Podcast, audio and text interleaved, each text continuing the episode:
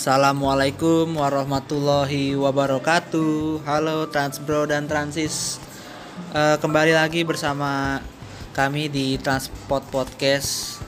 Kali ini dalam episode ke-19 kita bakal bahas soal dunia aviasi nih.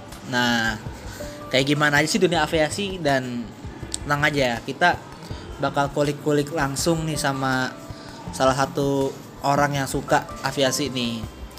Jadi untuk episode kali ini kita bakal bagi dalam dua part ya. Pertama tuh untuk pesawat-pesawat komersil kayak gimana aja kita kulik-kulik, dan juga untuk pesawat militer nih, biar mantep deh sekalian. Oke, tanpa basa-basi kita langsung aja nih ya ke narsum kita yang pertama. Halo David Henok. Selamat siang Transbro dan Transis sekalian. Siap. Oke, nih David Henok ini adalah teman gue ya, temennya Haikal nih. Ya, dia tuh anak teknik pastinya. Dan dia juga salah satu F-geek sih, kalau gue bilang F-geek sih ya. Jadi gimana nih Nok, pesawat komersial pada pandemi ini tuh gimana sih Nok?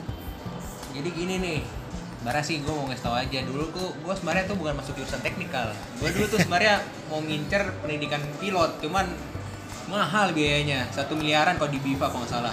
Iya. Yeah. Nah, oke, jadi gue bakal jelasin nih soal penerbangan di masa pandemi inilah ya. Iya. Yeah. Ya emang yang kita tahu tuh dalam penerbangan itu kan mesti banget yang ada namanya social distancing. Betul. Jadi tuh apalagi nyawanya sebuah airlines itu adalah si penumpangnya. Di masa pandemik ini kan otomatis kan masih ada pengurangan penumpang, dan juga tuh ada lagi yang namanya rapid test, apalagi ada yang swab test segala macamnya. Jadi tuh ya bisa dibilang agak kurang sehat lah gue bilang penerbangan komersil di masa-masa pandemik ini, meskipun udah ada yang banting harga lah istilahnya gitu, sampai bikin tarif bawah, terus rapid test dimurahin segala macem. Ya gue rasa tetap aja gak bisa nolong gitu. Bahkan nih di masa pandemik ini gue jujur aja tahun ini merasa sebagai tahun yang berat sebagai seorang penggemar aviasi, karena di tahun ini pula pesawat A380 itu udah ada mulai di scrap, kalau nggak salah itu punyanya Singapore Airlines. Oke. Terus pesawat-pesawat Qantas tuh terakhir tuh, Qantas operator 747 yang terakhir tuh, itu akhirnya pesawatnya dipensiunin dan rencananya bakal di scrap di Amerika. Ya emang banget sih. Jadi menurut gua tuh pandemi ini nggak cuma membunuh sebuah airlines aja, bahkan juga membunuh sebuah transportasi pastinya kan. Lebih tepatnya membunuh si pesawatnya itu sendiri. Nok, menurut lu tuh dunia aviasi itu seseru apa sih? Tadi kan lu bahas soal pandemi nih ya.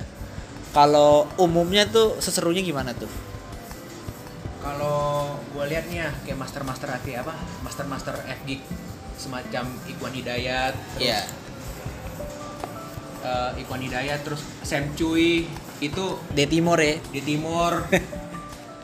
Itu serunya mereka itu bisa keliling kemana aja gitu. Jadi dari segi petualangan mereka tuh mesti benar-benar bertualang lah. Suatu daerah terus bela-belain naik suatu pesawat yang pengen banget mereka naikin, meskipun tuh rutenya ke daerah terpencil sekalipun. Oke.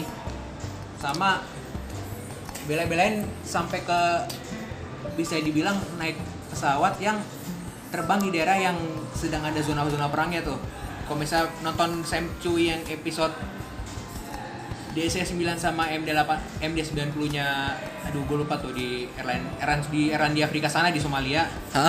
Dia itu bela-belain terbang pas ya bisa dibilang situasi sana lagi konflik lah, kurang kondusif gitu. Iya. Yeah. Tapi F-geek itu kata lu tuh hobi yang mahal nggak sih? Dan gue juga mau tahu nih bedanya F-geek sama spotter apa?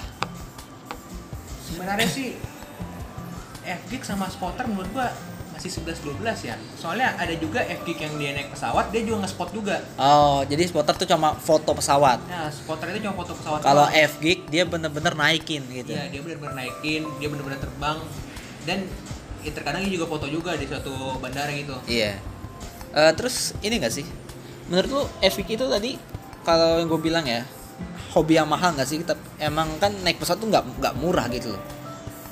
Sebenarnya Efik itu emang sih dia bilang hobi yang mahal, cuman tergantung dia mau naik yang mana dulu. Ada tuh kayak F-Geek yang dia ngincernya naik LCC terus, yang dia naik tiket-tiket yang murah-murah terus gitu. Iya. Tapi ini nggak sih? Kalau misalnya F-Geek itu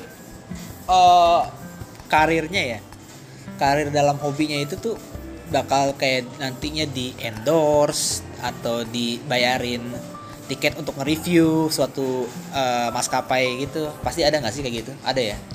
Pasti ada. Ada ya? Contohnya itu ke De Timur, no. Dia De Timur itu sampai di-endorse sama Garuda. Kalau nggak salah dia sampai bikin video yang di-endorse juga sama YIA. Terus kalau misalnya si Efik ini tuh dapat ini nggak sih akses ke misalnya ke hanggar gitu? Kalau udah di-endorse pastinya ya, kayak gitu ya? Jangankan ke hanggar kah, sampai kalau nggak salah sampai kokpit, sampai kokpit juga, sampai kokpit terus sampai mesin. Dia sampai ke dia juga dapat privilege juga buat ikut launching pesawat barunya, no. Iya. Yeah. Kayak kemarin, aduh. A330neo nggak sih? Iya, A330neo tuh yang ada Irja sama Motomobi juga tuh. Yang ada itunya kan pesawatnya. Sama Ikhwan Hidayat juga. Yang pesawatnya ada apa tuh? Raja Wali tuh, Garudanya sih tuh, yang warna biru. Iya, ada Garuda. Yang kasus. Yang kasus itu lah, kasus. Udahlah. Jangan. Terus nih ya, apa ya? Livery pesawat favorit lu tuh apa sih? Ada banyak nggak? Berat sih ini. Ada berapa kali lu naik pesawat? Berapa kali lu dalam seumur hidup lu? Ini berapa kali gua naikin pesawat dengan airline yang sama atau bebas semuanya? Pesawat capung nggak apa-apa. Gimana gue jelasin ya? Udah pokoknya udah banyak banget lah, lebih dari 10 kali. Masya Allah. Cuman kalau misalnya dibilang jenis pesawatnya sih, ya paling banter 2 jenis doang ya, kalau nggak Airbus A320, Boeing 727. Paling banter pesawat yang besar gue naikin itu dulu waktu masih zaman-zaman di Batavia masih terbang, no. Batavia masih terbang dengan A330-nya. Yeah. Yang kalau nggak salah gara-gara itu 2 pesawat itu, ujung-ujungnya Batavia bangkrut. Nah, abis itu gue naik lagi A330 tuh waktu pulang kampung kemarin. Kebetulan tuh gue naik Batik Air yang bekas dari Thai Lion Air, nggak salah. Oh, dari Thai Airways ya? Thai Lion Air. Nah, oh, Thai Lion Air, bukan Thai Airways. Iya, yang kemarin dipakai buat repatriasi ke Wuhan. Oh, iya, ngerti. Nah, itu pesawat terbesar yang pernah gue naikin. Kalau misalnya dibilang terkecil itu, gue dulu pernah naik MD-90-nya Lion Air. Itu zaman itu tahun-tahun 2006-2004 kalau nggak salah. Nah, setelah itu kan MD dimatiin semua, akhirnya diganti semua ke Boeing ya? Boeing 737-900CR. Gue sih pernahnya sih kalau kemarin gue terakhir ke Jogja tuh dapat Lion Air, dapat yang 737. Terus gue ya paling gede cuman pas naik ini sih. Naik apa namanya? Gue Boeing semua. Gue tuh hitungan pesawat tuh udah kira-kira 8 kali lah. Itu bolak-balik ya. Dan gua naik Garuda baru 2 kali bolak-balik, dan itu dapat pesawat yang gede, yang panjang, 777 bro. 777 berarti Papa Kilo Golf India maksudnya, atau Papa Kilo Golf India Alpha gitu. Nah itu gua mau nanya tuh, PK itu penomoran gimana tuh? Lu ngerti nggak? Nah, gua pernah baca di majalah Angkasa di koleksi tentang penerbangan komersial Indonesia. Iya. Yeah. Jadi PK itu sama PH itu emang ada kaitannya. PH itu kan Belanda, PK itu Indonesia. Jadi kalau menurut gue tuh semacam PK itu semacam kode untuk negara kolonisasinya Belanda gitu. Jadi pas di induknya itu PH, di kolonisasinya itu PK gitu. Oh gitu. Ya. Tapi itu udah dari zaman Belanda gitu ya? Hitungannya dari zaman Belanda. Dari zaman apa? Dari Garuda zaman Bahala. Garuda zaman Bahala itu sebelum Garuda itu KLM kan? Nah iya, anakan KLM namanya tuh KNILM singkat gua. KNILM. Oh iya. Netherlands Indies. Iya, Netherlands Indies. Oke. Okay. Tapi itu cuma di Indonesia doang ya? Yang pakai PK strip bla bla bla gitu. Itu penomoran itu cuma di Indonesia apa sedunia gitu? Sedunia. PK juga. Bukan PK. Kalau misalnya di Amerika tuh kan ada N, terus di mana tuh di Belanda PH juga gitu. Tapi tergantung, ada yang kalau misalnya Amerika tuh kan kode depannya N terus angka. Karena juga N angka baru abjad gitu. Begitu. Kalau kita baca ini nih, bahas-bahas livery nih. Livery pesawat favorit lu tuh apa? Misalnya kayak Garuda yang livery apa, Lion livery apa gitu. Lu punya enggak? Favorit menurut gua Garuda yang Nature Wings, Garuda yang livery sekarang. Ya. Itu emang favorit juga menurut gua karena birunya itu gimana ya? Nature Wings itu semacam sayap dan alam Nestle gitu. Oh, kalau yang dulu kan liverynya si Garuda itu kan biru doang kan belakangnya tuh tailnya. Iya, itu livery, nama liverynya itu Landor livery seingat gua. Set. Tahu-tahuan aja ya. Terus kalau ini nih, kemarin gue baca soal Merpati nih, katanya mau comeback lagi. Tuh menurut lu gimana tuh? Ini nih, gimana menurut gue? Gue mungkin agak susah menjawabnya, cuman kita doakan saja comeback. Soalnya berbagai kabar kan udah bilang kan Merpati bakal comeback dengan A320neo dan A320neo. Yeah. Mudah-mudahan comeback nih, soalnya bisa dibilang pasar, bisa dibilang tuh Merpati itu sebagai jembatan Nusantara banget lah buat untuk Indonesia Timur istilahnya gitu. Lu pengen yang di-comebackin selain Merpati apa? Kayak misal Batavia atau apa gitu? Batavia. Burak nggak Burak? Burak belum, gue belum pernah naikin Burak soalnya. Jadi gue nggak mau bisa dibilang apakah gue pengen Burak comeback. Buat gue nggak bisa jawab. Tapi gue suka sih liverynya, bagus sih, lucu. Ya cuma hurufnya doang di belakang sama yang kalau nggak salah gambarnya burung ya lupa. Iya, tapi apa ya? Otentiknya tuh dapet gitu loh. Klasiknya tuh dapet. Kalau ya gue pikir ya livery sekarang tuh minimalis ya. Tapi elegan gitu loh. Jujur aja nih kalau gue ngomongin A330 kemarin Neo itu tuh ada burungnya tuh. Agak norak sih. Nah, itu sebenarnya sih. Ya bisa gue bilang ya gimana kalau norak juga sih. Iya. Juga sih agak norak. Jenis pelayanan pesawat tuh ada apa aja sih? Kalau gue boleh tahu. Pelayanan pesawat itu dibagi 3. Ada yang namanya LCC atau low cost carrier, terus ada medium service airlines, terus ada juga full service airlines gitu. Nah, bedanya gitu apa aja tuh? Ke pelayanan lebih tepatnya. Gimana? Nah, kalau misalnya LCC nih, mungkin sobat transport ini pernah naik AirAsia atau Citilink gitu. Iya.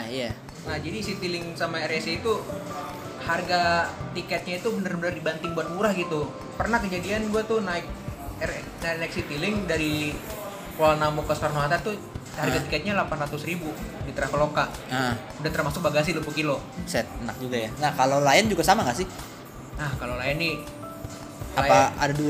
Lion ini sebenarnya agak saingan sih sama Citilink, cuman kalau misalnya dari segi pelayanan gue lebih suka Citilink sih jatuhnya. Gue belum pernah sih naik Citilink sih. Tapi kalau yang medium tadi apa? Medium service itu campur-campurnya antara LCC sama full service.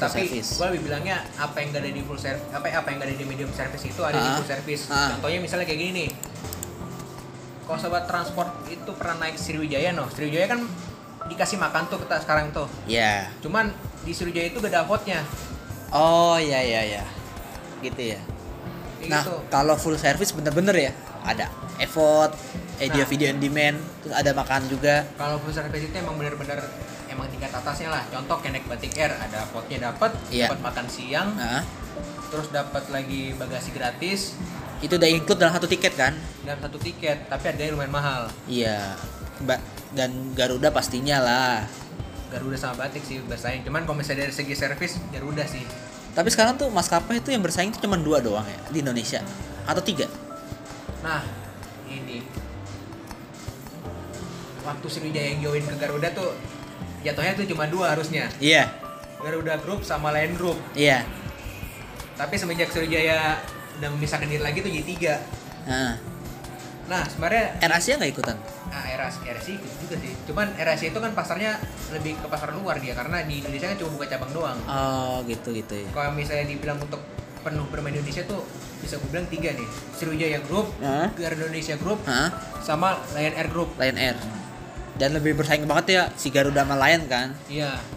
Dan emang gara-gara persaingan 2 ini ya sangat disayangkan lah penerbangan Indonesia itu tidak sewarna-warni di masa lalu gitu. Iya, zaman gue TK masih kayak gitu sih.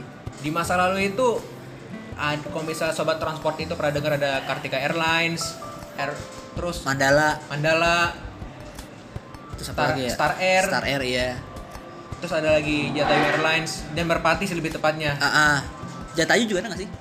Jatayu dulu ada. Zaman 90-an ya ada. Jatayu itu 2000-an baru mulai. Jatayu itu bisa dibilang salah satu operator yang menggunakan pesawat trijet apa single aisle trijet lah. Nah pesawatnya 727 apa Boeing 727. Nah lanjut lagi ada Mandala ya, bisa dibilang Mandala itu juga LCC sih, cuman gimana ya, gue dulu naik Mandala tuh cuma sekali doang, jadi tahunnya tuh gue naik ke Polonia. Terus gue beli Milo tuh doang. Tapi kalau dilihat dari sekarang ya, itu kan rata-rata ya orang tuh banyak yang berpindah ke kereta gitu. Kalau kita balik nih ke zaman 90-2000 tuh emang pesawat yang komersial ya sangat nge-hype banget, kayak orang tuh apa-apa lebih milih. Gue mau pulang kampung ke misalnya ke Semarang gitu, gue lebih pilih naik pesawat gitu loh. Itu menurut lu tuh ada perubahan begini nih, itu bikin ini nggak sih, bikin ada kerugian kah, atau kita saling sharing aja gitu loh sama maskapai lain, kayak misalnya sama kereta api atau sama mobil gitu? Menurut lu gimana? Ya lebih tepatnya sih tuh baik lagi sih soal daya beli masyarakat, soal tiketnya itu. Di zaman 2000-an awal sih, dekade 2010 itu bisa gue bilang Lion Airlines itu masih banyak banget. Jadi orang tuh nggak bakal terpaku sama Garuda sama Lion doang, mereka pasti bakal nyari alternatif lain, kayak misalnya naik AirAsia, kayak misalnya naik Batavia, Mandala, Sriwijaya gitu. Sekarang kalau misalnya orang ditanya lu naik apa kemarin, lu naik Lion Air, ya Lion Air lagi. Nah dan juga Lion Air tuh entah kenapa reputasinya tuh selalu jadi buruk gitu karena kecelakaan mulu ya. Sebenarnya gini loh Kal, gue masih inget waktu itu ada opini menyalahkan Lion Air soal kejadian GT610 di Karawang. Iya tahun lalu ya. Itu agak disayangkan. 2018. Iya itu agak disayangkan Kal. Karena Lion Air sendiri ini cuma operator doang. Dia itu mengoperasikan pesawatnya Boeing gitu, Boeing 737 Max 8 gitu. Jadi, itu bekas nggak? Itu pesawat baru Kal, masih 80.000 jam terbang gitu. Maksimal berapa jam terbang? Maksimal itu ada yang sampai sejuta jam terbang, cuma tergantung maintenance-nya aja sih. Oh maintenance. Kayak misalnya kita ambil contoh pesawatnya 3MG atau enggak, jangan anggap pesawat 3MG deh. Kalau misalnya pernah dengar skadron udara pengintai yang ada di Makassar tuh, dia masih pakai 737-200 yang which is itu masih pakai mesin GT9D gitu. Kalau gua nggak salah denger tuh yang kalau misalnya dibilang sama FG itu engine lontong gitu ya, soalnya bentuknya kayak lontong gitu. Ya kalau kita bahas engine nih, kan lu tahu ya, gua anak teknik ya, pasti tahu lah soal engine. Apa nih bedanya turboprop, turbofan sama turbojet? Oke, gue bakal jelasin dulu dari turboprop ya. Prop. Nah, kalau turboprop itu dia itu yang jadi propulsionnya itu sebaling-balingnya. Oke. Engine itu cuma jadi penggerak sapnya doang. Oke. Makanya tuh kalau misalnya turboprop itu, kalau misalnya kita perhatiin satu Wings Air nya ATR72 itu kan ada knalpotnya tuh. Nah, itu buangan gasnya. Itu gasnya bukan ngedorong, tapi gasnya itu ada hasil pembakaran dari si mesinnya. Masih dia ngegerakin gearbox buat ngegerakin shaft. Jadi shaftnya itu dipakai untuk ngegerakin si turbinnya. Bukan turbin sih, kipasnya, si propellernya.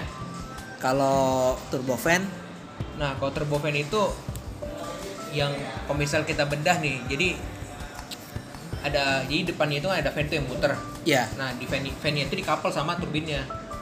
Dia itu nggak pakai gearbox lagi, cuman ya tinggal dikapel aja gitu. Jadi putaran si fan-nya itu ngikutin putaran si turbinnya sendiri. Kalau turbojet? Oh turbojet itu turbofan tapi nggak pakai fan-nya. Nah, oh ya nih, lu tahu soal pesawat perintis nggak? Ada apa aja sih? Pesawat perintis itu adalah pesawat yang ditugaskan untuk mengkoneksi daerah-daerah terpencil. Contoh aja tuh kayak di Papua. Di Papua itu kan ketika lo pengen mobilisasi dari satu distrik ke distrik lain kan itu kan mesti pakai pesawat gitu. Iya. Yeah. Kalau misal mau cepetnya, jadi tugas setiap perintis itu dan juga lapangan terbangnya perintis itu kan nggak sepenuhnya udah diaspal sama dicor. Ada yang cuma gravel atau apa itu rumput. Ada yang pakai cuma rumput doang, ada yang cuma lapangan terbang berpasir dan di bukit lagi. Dan di bukit. Itu gue pernah lihat juga tuh video cuman terbang 48 detik di Papua.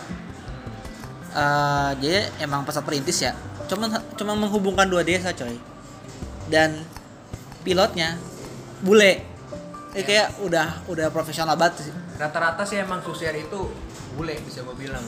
Berarti bayaran tinggi dong, kan susah medannya. Pertama bayarannya tinggi dan kedua tuh bule itu terbang di Susi Air itu cuma buat nyari jam terbang doang. Oh gitu. Jadi habis dia udah lama terbang di Susi Air, kan Susi Air tuh pilotnya tuh bisa dibilang lu komisi Susi Air itu terbang mesti setiap hari masalahnya. Oh gitu ya. Gua ngeliat dari Instagramnya komisi Transpro dan Transis follow nih. Ada pilot Susi Air namanya Imam JW, Imam Muhdin Wicaksono apa gitu gue depannya. Nama Instagram tuh Imam JW tuh. Dia dulu pilot Susi Air, tapi sekarang udah pindah airlines. Dia sekarang bawa ATR di Wings Air. Oh, oke. Okay. Nah, soal ini nih. Perbedaannya Boeing sama Airbus, lu tahu nggak apa aja bedanya? Dari body. Pertama itu Airbus kombinasi dari ground clearance-nya sendiri. Airbus itu lebih tinggi daripada Boeing, makanya waktu pengembangan 737 Max itu emang permasalahannya Boeing itu cuma penempatan mesinnya doang. Mesinnya Airbus sama mesinnya Boeing itu A320neo dan 737 Max itu hampir sama, menggunakan LEAP-1B seingat gue punyanya General Electric apa Engine Alliance gitu. Kode mesinnya LEAP-1B itu turun direct derivatifnya dari mesin GS90 kalau nggak GNX yang dipakai sama 7747 Intercontinental sama 777-300TR lah. Iya. Nah, itu perbedaannya dari si ground clearance sendiri ketinggiannya. Terus juga dari kokpit. Untuk kokpitnya sendiri Boeing itu masih menerapkan kendali dua tangan misalnya gitu. Dan juga komputernya Boeing itu emang cuma dua sih seingat gua tuh. Yang pernah dijelasin sama Kapten Vincent Raditya waktu ngebahas jatuhnya Lion Air sama Motomobi tuh. Dia ngebahas Boeing itu cuma ada dua komputer buat co-pilot sama komputer buat pilot doang. Sama kaca juga ngaruh nggak sih? Ada bedanya nggak sih kaca? Kaca ya cuma bisa dibilang estetik aja lah gitu. Kalau kacanya Boeing tuh lebih kayak mata burung gitu loh. Iya mata burung. Kalau itu kan kayak kotak gitu. Kalau si Airbus. Iya. Terus moncong depan? Nah moncongnya Boeing itu lebih lancip sih. Kalau moncongnya Airbus tuh lebih bulat sih. Lebih bulat. Terus sayapnya beda nggak? Nah, sayap nih. Airbus itu menerapkan namanya fans wingtip. Jadi wingtipnya tuh kalau misalnya generasi A320 yang pertama tuh dia itu pakai fans wingtip tuh. Nah, kalau misalnya di Boeing sendiri ada namanya winglet. Winglet ya. Terus lanjut lagi kalau misalnya di A320 generasi selanjutnya A320 di Boeing neo dikit. Itu dia pakai namanya sharklet. Apa? Sharklet. Sharklet. Iya. Oh, gitu. Terus kalau selain rute perintis nih, kita balik lagi ke soal rute ya. Selain rute perintis ada rute apa lagi sih? Ada rute long haul, ada rute regional juga. Nah, itu apa regional dan domestik lebih tepatnya. Apa tuh bedanya? Kalau long haul itu tuh penerbangan jarak jauh, jadi penerbangan yang benar-benar direct flight, langsung. Tuh tapi durasi terbangnya tuh bisa sampai 7 jam, 8 jam, 10 jam lah. Oh. Nah, kalau yang satu lagi ada namanya regional flight gitu. Regional flight itu rutenya itu contohnya aja kayak misalnya Jakarta Medan, Jakarta Surabaya, Jakarta Jogja. Enggak bisa kita bilang regional internasional tuh kawasan-kawasan ASEAN gitu. Lu kalau bisa terbang dari Jakarta ke Singapura, Jakarta Malaysia. Itu masih tuh walaupun internasional jatuhnya. Walaupun internasional tuh masih hitungnya regional karena, ASEAN. Kan? Karena jarak ya patokannya, jarak dan waktu. Kalau waktu sih ada yang sampai 3 jam Jakarta Surabaya Papua, ada tuh lebih dari itu. Lebih ke jarak berarti ya? Lebih ke jarak dan waktu. Itu sama ini lu tau enggak sih soal kata red eye flight itu tuh apa tuh? Red eye flight itu kalau enggak salah penerbangan subuh, penerbangan malam gitu. Jadi Pokoknya katanya berangkat take off-nya tuh gelap, pas landing terang gitu kan. Nah, iya red eye flag itu kayak misalnya nih kita terbangnya subuh nih. Uh-huh. Ada tuh Citilink berterbangan jam 5 ke Kuala Namu. Nanti otomatis udah nyampe di Kuala Namu tuh jam setengah 7 apa jam 7 gitu. Oh, gitu. Itu jadi pas take off-nya gelap, pas nyampenya tuh udah terang banget. Nah, kalau kebalikannya apa? Kebalikannya itu enggak ada kebalikannya. Enggak ada kebalikan, cuma itu doang ya? Cuma itu doang. Soalnya tuh kalau misalnya kita terbang sore ke malam tuh ya biasa aja sih menurut gue. Biasa aja. Nah, tadi kan kita bahas soal itu ya, pesawat perintis ya, yang bodinya kecil. Yeah. Nah, selain itu ada bodi apa aja sih? Nah, jadi itu dibagi-bagi lagi, ada narrow body, ada wide body, ada yang double decker juga. Double decker kayak gimana? Oh, yang 747 ya? Double decker tuh kayak 747, A380, ya gue tahu tuh. Nah, itu kalau kayak begitu, pilot tempat tidurnya di mana deh? Nah, tempat tidurnya kalau misalnya 777 sendiri. Yang pernah gue baca tuh tempat tidurnya itu ada pas di kokpitnya gitu. Oh, pas di bagian atasnya. Di atas kokpit. Di bagian atas kokpit gitu. Terus kalau pesawat-pesawat lainnya? Kalau misalnya Airbus gitu. Kalau misalnya Airbus sendiri entah mungkin sama kan, entah mungkin beda ya. Ada yang bilang juga untuk tempat tidur pilotnya sendiri dibilang di kokpit sih. Kayak belakang itu baru tempat tidur buat awak kabin biasanya. Oh gitu, buat pramugari ya, gitu-gitu. Tapi tempat tidur itu cuma ada buat penerbangan untuk pesawat-pesawat yang wide body ya kayak A330, A330, 777. Nah itu doang buat penerbangan jarak jauh biasanya. Kan kita tadi ngebahas tempat tidurnya, tempat tidur untuk kokpit sendiri, untuk pilot sendiri kan di kokpit tuh. Iya.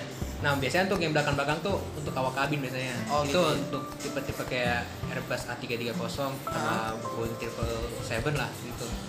Nah, kalau misalnya transborder transit nanya 737 ada enggak tempat tidurnya? Enggak ada. Soalnya tuh durasi terbangnya cuma 2 jam doang gitu. Paling cepat ada yang 45 menit ya, paling lama ya 3 jam. Enggak ada tempat tidurnya. Dan itu kalau misalnya penerbangan transit gimana sih, itu gue penasaran dah soal penerbangan transit. Jadi itu yang sebenarnya tuh kenapa harus ditransitin, kenapa ada yang langsung direct gitu.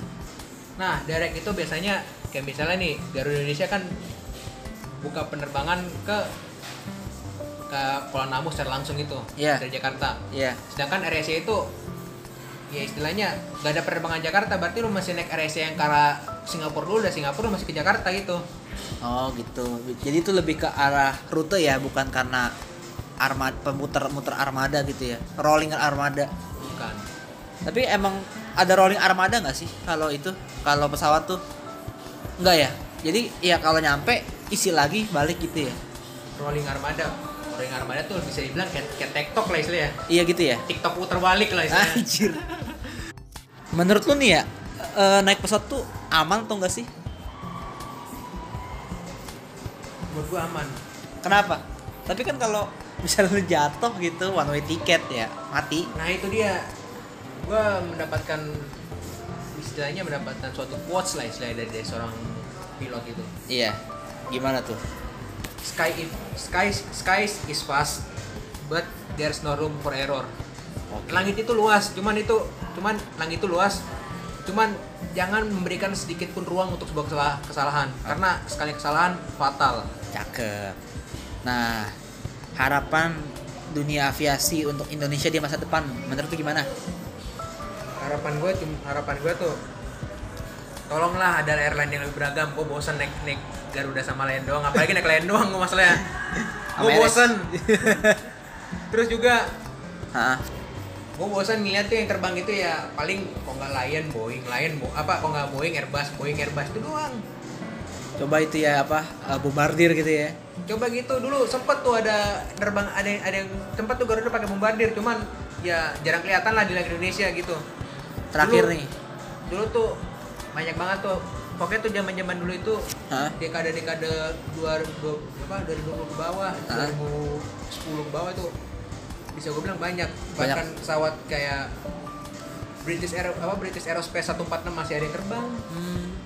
Ada lagi yang pakai DC 10 tuh Garuda udah sempat pakai DC 10, MD 11.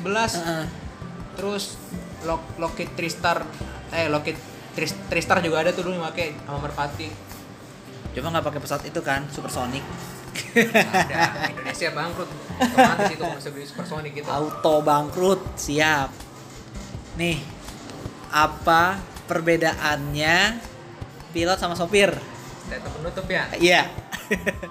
Pilot nerbangin Airbus. Iya. Sopir nerbangin Jetbus. Siap.